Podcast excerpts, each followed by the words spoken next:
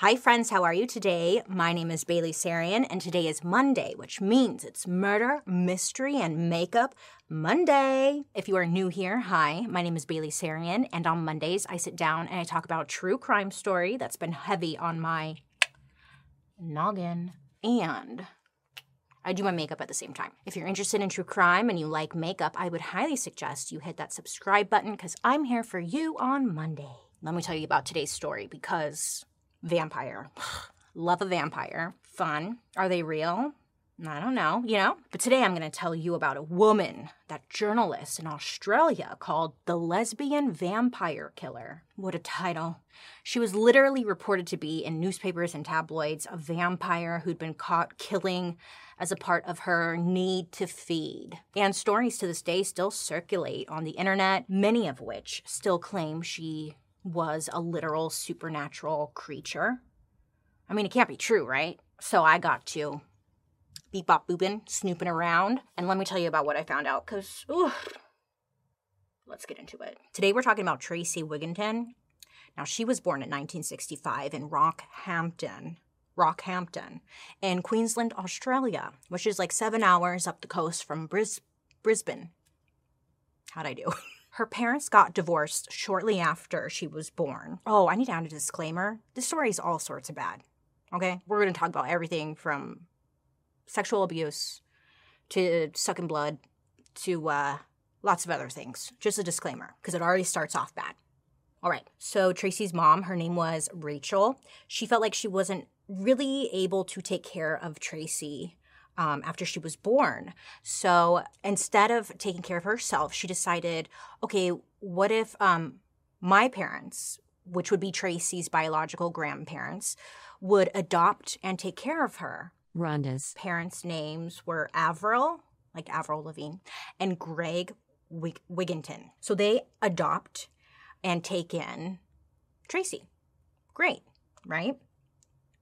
No. Unfortunately, this was not the right move. Greg, Tracy's grandfather slash adopted parental unit, he, well, he was a lot of things, okay? For one, he was a wealthy businessman.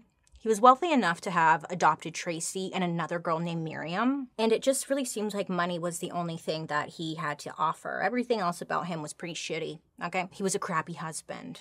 I guess allegedly he had many affairs, which everyone seemed to know about, and they're probably not okay with it, but you know, they knew about it. But not only that, the worst thing of all about this Greg guy, he wanted more than just his affairs. So he started taking advantage of his adopted children not long after taking them in. He was molesting them, having relations with them. Just sad. Avril, Tracy's grandmother, was vicious in her own right. According to Tracy, Avril, she knew about the affairs her husband was having and was also made aware of what was happening with the children. And instead of protecting herself, her family, Avril would take her anger out on the kids. Tracy would say that Avril, she would focus a lot of her anger on Miriam. Now, Miriam was allegedly beat up to four times a day with cords, with things around the house, getting creative, you know. And there was one time when Avril had taken Miriam outside of the house, tied her to like a post that was under the house, and left her there overnight. So it's safe to say that like this home was not a safe space for the girls at all, right? Like shit. Apparently, the only thing that Avril really loved in all the world were her chihuahuas. Ugh, yeah. Tracy said that she would spoil them and like feed them the dogs premium steak, give them lots of love, cuddles, you know, things you do with dogs. Meanwhile, abusing and isolating the children. Avril was also just an evil, evil witch who should have just stuck with adopting dogs and not children. She was nicer to the animals. I don't know, I don't want to put the animals in danger either, but it just seems like, you know, maybe she should have just stuck with dogs. Like, damn, lady, why you gotta ruin some kids' lives? And Greg. Yeah. When Tracy did have quiet moments alone to herself, she would keep busy by reading books. She loved to read. She would later say that she was really attracted to darker books, ones about witchcraft or shared stories about the other side. The only other information we have about Tracy growing up is that uh, people said she liked to wear black clothes and she was quiet. So, because of this, she was a bit of an outsider. Maybe she was quiet because uh, everyone was abusing her and like she probably didn't have a safe space to like speak but i'm getting ahead of myself. Her grandfather slash parent slash abuser greg thank god passed away when tracy was in 10th grade. But it wouldn't take long for miss avril who is now single to find a new man. Now you know the kids are hoping that things are going to calm down but unfortunately it did not. It was still chaos within the home. This new man that Avril brought in was also abusive, but abusive towards Avril. There was one time when he like slapped her in the face, and Tracy had witnessed this, and she got so mad that she ended up attacking him. She beat him up so bad that he fractured his nose, but then also she had slammed his hearing aid down his ear canal. It was just new. I hadn't heard that one before. Pretty brutal. I'm not saying what she did was right, but I could understand. okay, so then that happened, not great. And then Avril, she died shortly after from old age. It was nothing like suspicious or anything. So once she died, this left Tracy completely alone. Which, a side note, I have no idea what happened to Miriam. It was like she was there in the home, and then I don't know where she went from here. But okay, Tracy is now on her own. So she ends up moving back with her biological mother for a bit. Um, but I guess that didn't work out, reasons unknown. But after that, she moved in with her mother's friends. Their names were Catherine and Ron. According to Tracy, she said this guy Ron started having sexual relations with her shortly after she moved in. God, right? Like, damn, she can't catch a break. So at this point, she would have been like 16 or 17 years old. Either way, Clearly, he was taking advantage of her. And that's when she found out that Ron was also sexually abusing his own daughter. So Tracy does the right thing and she goes to Catherine, who's married to Ron, and she tells Catherine what's been going on that he's been having sex with her and also the daughter. Catherine, she ends up kicking Ron out of the house. Awesome, great, right? Of course not. No, because get this. Get this. I guess Catherine, Catherine also had a thing for younger children. And she too started making sexual advances on Tracy. When I was reading this, I was like, holy crap, can poor Tracy get a damn break? With all this being said, I'm sure you can understand that maybe Tracy is not doing well mentally. You know, she's had to deal with a lot in her upbringing. Shit. So once Tracy turned 18, that's when she received a pretty large inheritance from Greg's estate. Now, this would be enough to keep a roof over her head, and also she didn't have to worry about finding work. It was security. It was something that Tracy had never had before. Just a whole new world. A whole new world. The inheritance she got gave her so much freedom freedom to explore herself, freedom just to be, and most of all, be away from abusive parental units trying to take advantage of her. This is when Tracy chopped all her hair off. She started dressing like a biker and she traveled around the country while going from one relationship to another. Like, not in a bad way. She's just young, free, and exploring opportunities, you know? Tracy said that she knew she was gay from a young age. And now that she was quote unquote free, it gave her the opportunity to fully explore that other side of herself. And that's exactly what she did. So she does this for a couple of years. And then at the age of 22 is when she meets a woman named Debbie. She and Debbie would end up settling down, deciding to be in like an official relationship and they moved to Brisbane, where they would live together for about two and a half years. It was all great until it wasn't. So, two years into the relationship is when things really started to just go downhill. The two of them were bickering a lot. You know, and it kind of seemed like things were coming to an end. But before they officially ended it, they decided to have an open relationship. Now, this would give them the opportunity to explore other sexual partners, but also still be together. So this seemed like a great idea on paper, but I guess Tracy, she it seems like she really didn't want that. Maybe it sounded like a good idea, but when it came down to it, she did not like this whole open relationship deal. Tracy would say that it made her furious. I mean, top notch upset when Debbie would bring other people home and she could hear the two engaging in like sexual relations in the room next door. I'm sure nobody would like that. Well, I mean, for the most part. But in regards to this story, Tracy did not like Nay Nay. Well, when little Debbie over here, little Debbie, when she would bring um, people over to the house to engage in relations, Tracy just wanted a place to go to vent her frustrations, uh, get out of the house, maybe even find herself a new side piece or something, you know? So she goes and she ventures out.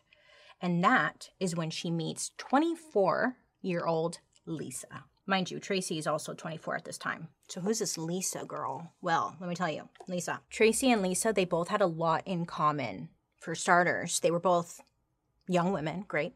They both were like ready to have fun and party. They were both into women. And also, they were both very interested in the occult and anything dark. They were like, oh my God, you love Satan? Me too. I love Satan. Yay. You know, they just bonded over that. So they became involved with one another and started dating or hooking up. On top of that, Lisa also had two really close friends and she introduced them to Tracy. So it was great. It was like, ooh, group of friends, great. There was 23 um, year old Kim and another 23 year old named Tracy.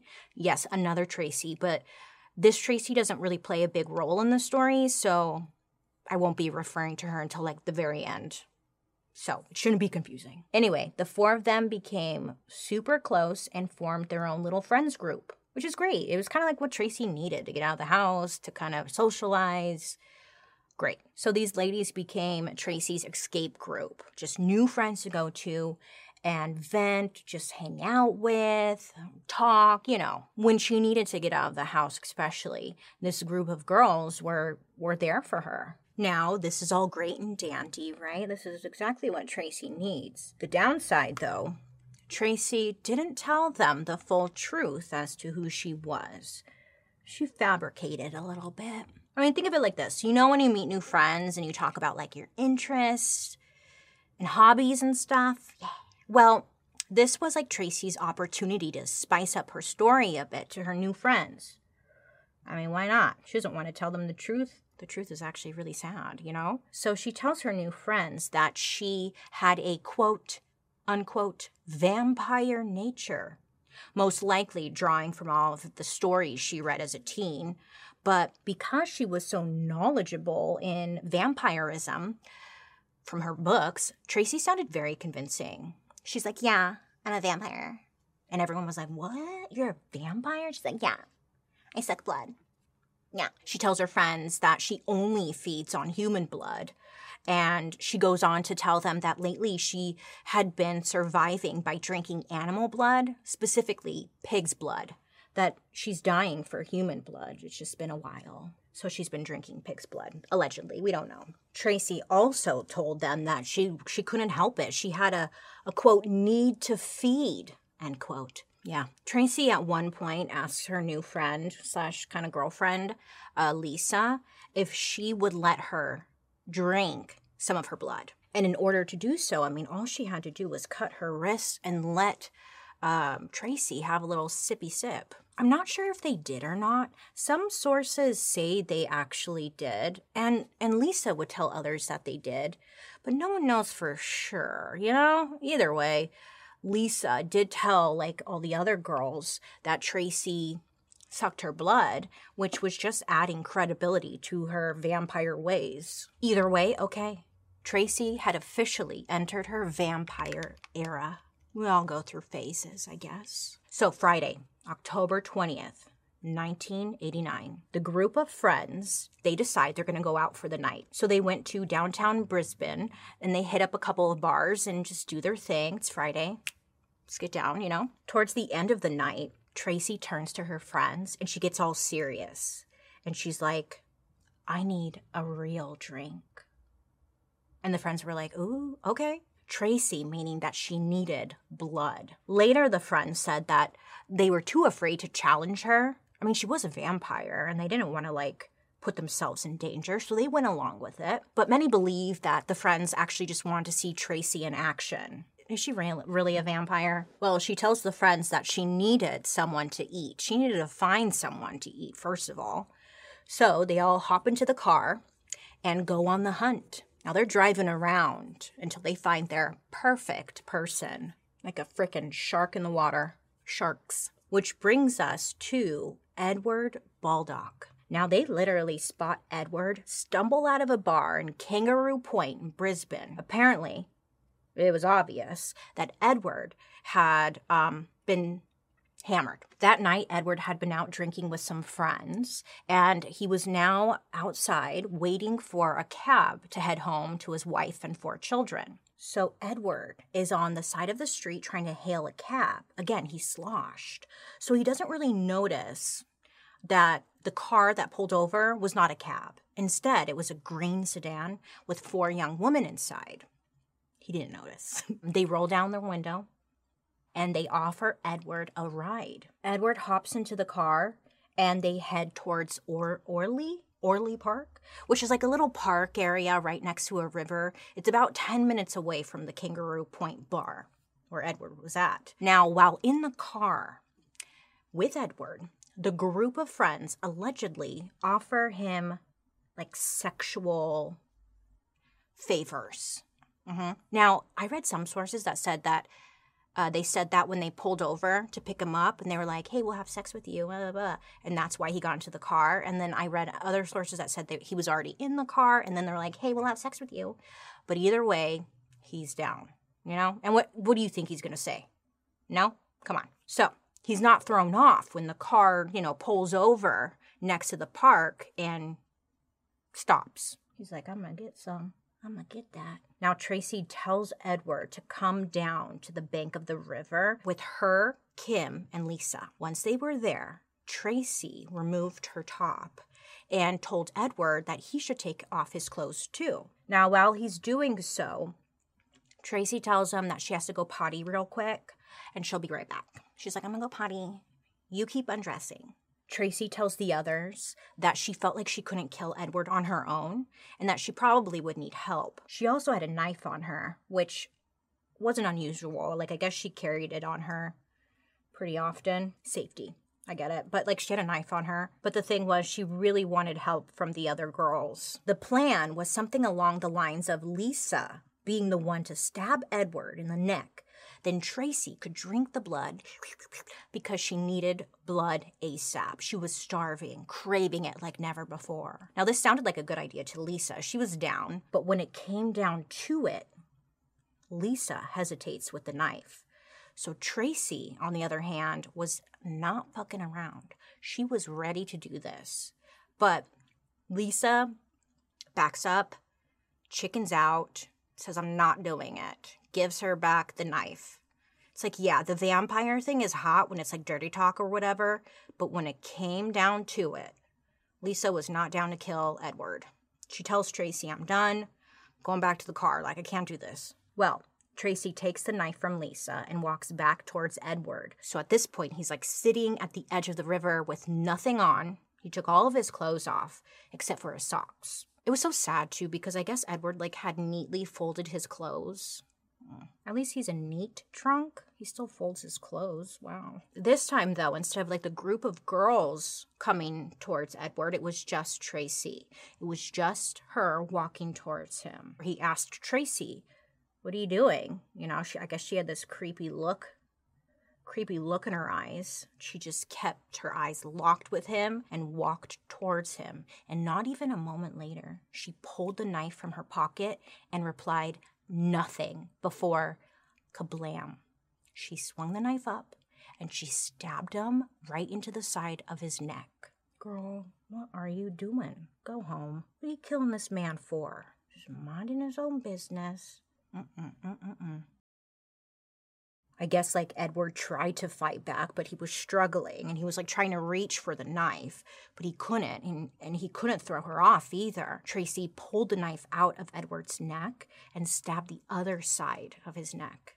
This time, like plunging the knife repeatedly into his throat with the goal of trying to sever the tendons, tendons, tendons, tendon, whatever. She's trying to like decapitate him for reals. What she did do was snap his spinal cord, but that didn't stop her. Now, this part blew me away because it's sick. She ended up stabbing Edward a total of 27 times. Girl, no, we can't be, no. That's like a crime of passion. But this was random. Mm-mm. I thought she was a vampire, not a killer. Well, she stabs him 27 times in the face, neck, and in his back before ending it as if he wasn't ended by slitting his throat. Now, I know that's a lot, but it gets worse. it's not funny, but you know, gotta find humor. But as far as the story goes, she was far from finished. I read one source that said she's stabbing him, right? And then when she's done, I don't know how to say this, okay? But he's laying on the ground with his uh, face down, and he has a big wound on his back because she stabbed him a bunch of times. So I, I'm sorry, but this part was like, what? I guess Tracy then fingered the open wounds on his back to get like some blood on her fingers to like eat it, which is not very vampire like. I'm pretty sure vampires don't finger holes, Tracy. Maybe she's a trailblazer, I don't know. Another source said that she didn't do this, that she actually drank the blood directly from his neck. Either way, she did allegedly get some blood in her system, and then she went and rinsed off the, the blood and the evidence in the river and then headed back to the car with her friends. So Tracy goes up to the car and she's like, Hey, you guys want to see his body? And they all reported saying that they could smell the blood on like Tracy's breath and like, oh shit, she really did that. She really did it. She wasn't kidding. So Lisa and Kim decide to get out of the car to go check it out. But remember the other Tracy? She was in the car. And she was like, hell to the freaking no. No, I'm not going. She's the only one with brains around here. She's like, no. She ends up staying in the car, which good for her. So I guess the trio, they go and they check it out uh, just for a split second to see it, I guess. And then they take off, leaving poor Edward's naked, mutilated body in the park and leaving nothing behind except for one very big piece of evidence. Sloppy. Well, it wouldn't take long for police to find Edward in the park the very next morning, but they also find a major piece of evidence. Inside of Edward's shoe they found an ATM card. It wasn't Edward's. You know who it belonged to? Tracy. It was Tracy's ATM card.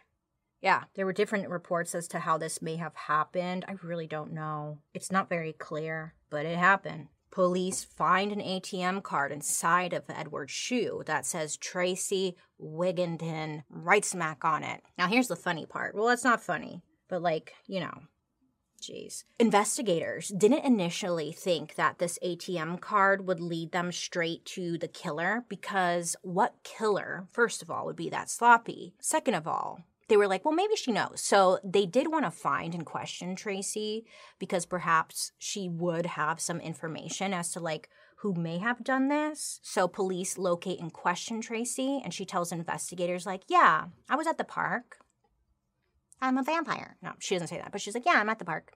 Or I was at the park. But she mentions, like, I didn't kill anyone. She's like, I would have remembered that. So police are like, no, right. You know, she must be telling the truth because police genuinely believed that the, whoever the killer was, it was no way, or there was no way, it was a woman because they believed that there was no way a woman was capable of committing such a gruesome crime. It had to be a man. Which, to be fair, usually that is the case. This is a very rare occasion that uh, this woman would be.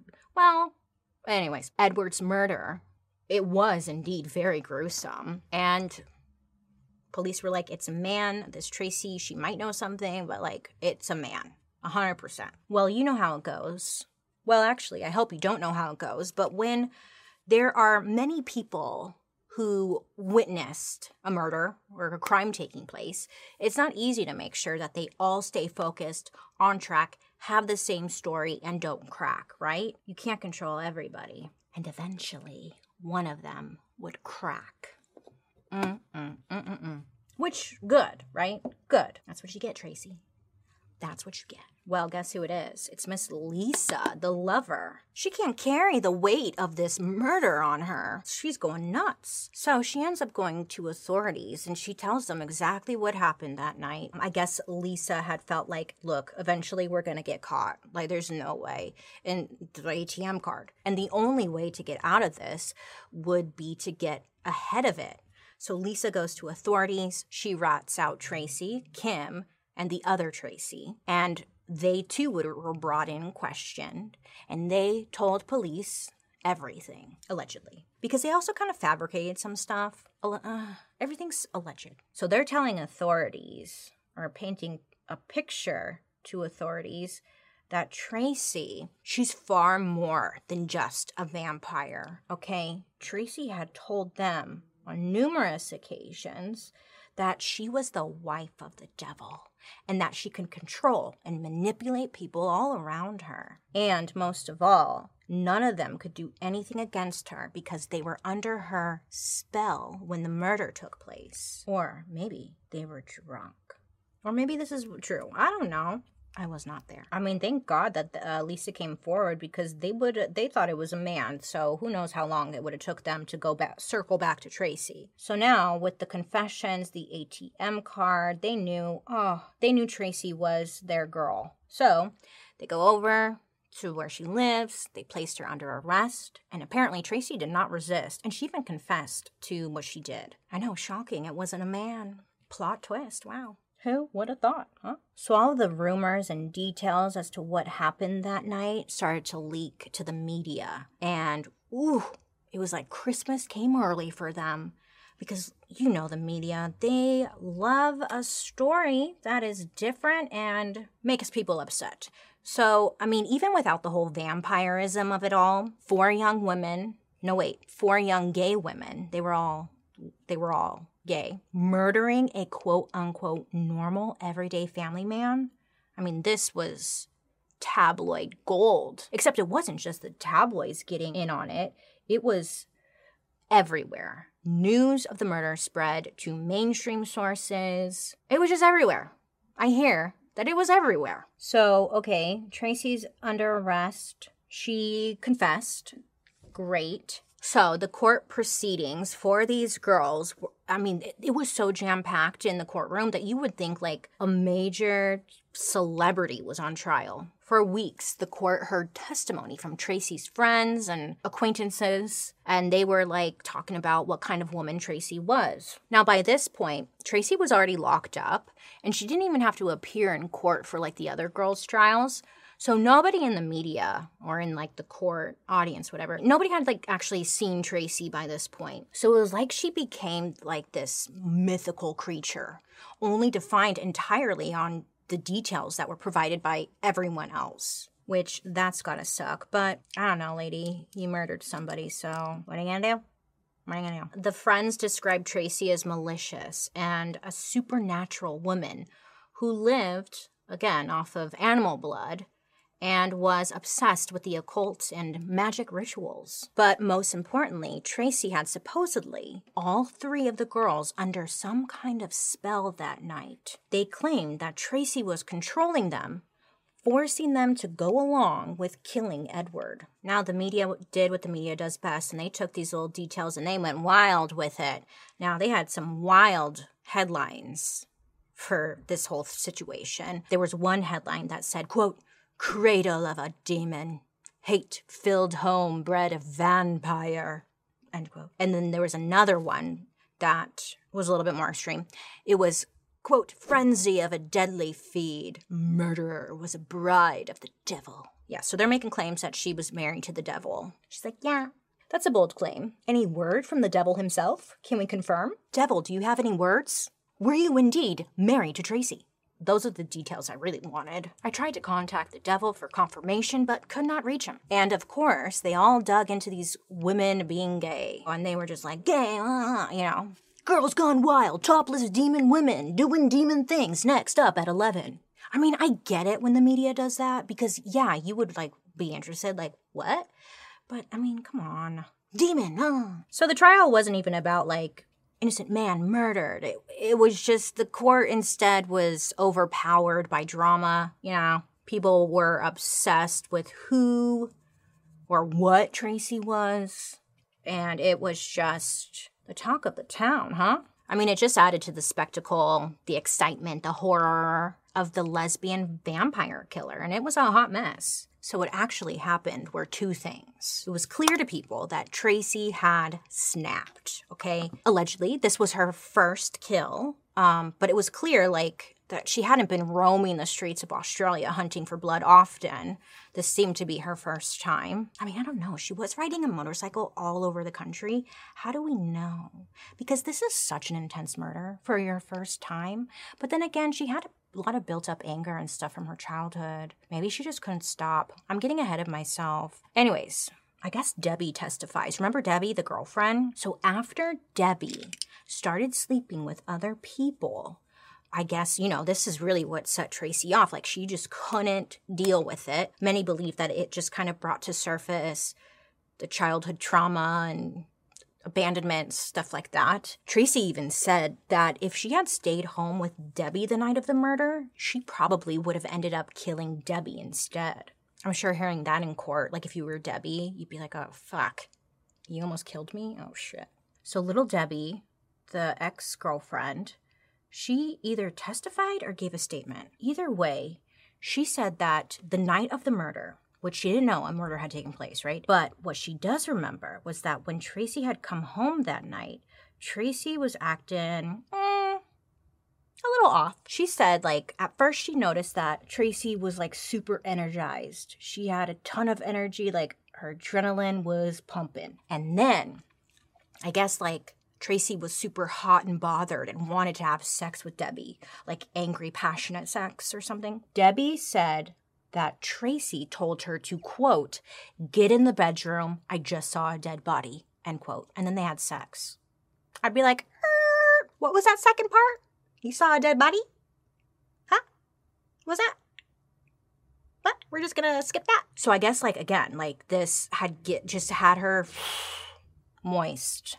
Okay. And then Debbie noticed throughout the night when they were trying to sleep or whatever, Tracy was like tossing and turning she was mumbling to herself, saying over and over again, This is real, this is real, this is real. Like over and over again. And I guess Debbie didn't ask her. Okay, Debbie.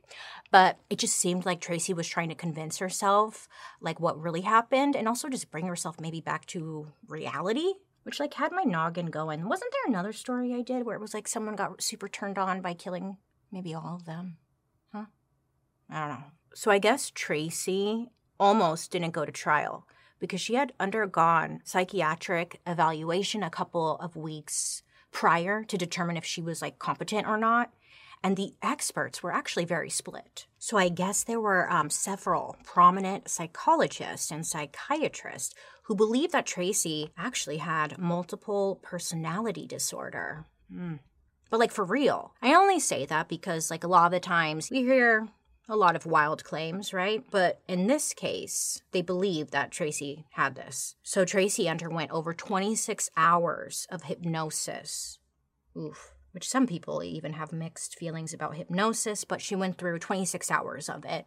And while she was under the hypnosis, she revealed that she had four main personalities inside of her. Let me explain. There was Big Tracy. Now, Big Tracy was anxious and a, a depressed person probably closest to who Tracy actually was someone who had a conscience and who was actually horrified by the murder and what she had done. And they believed like this was probably the Tracy who was tossing and turning that night in bed with Debbie. Psychiatrists believed it was actually Big Tracy who left the the ATM card in Edward's shoe that night. Maybe she wanted to get caught. Maybe, you know.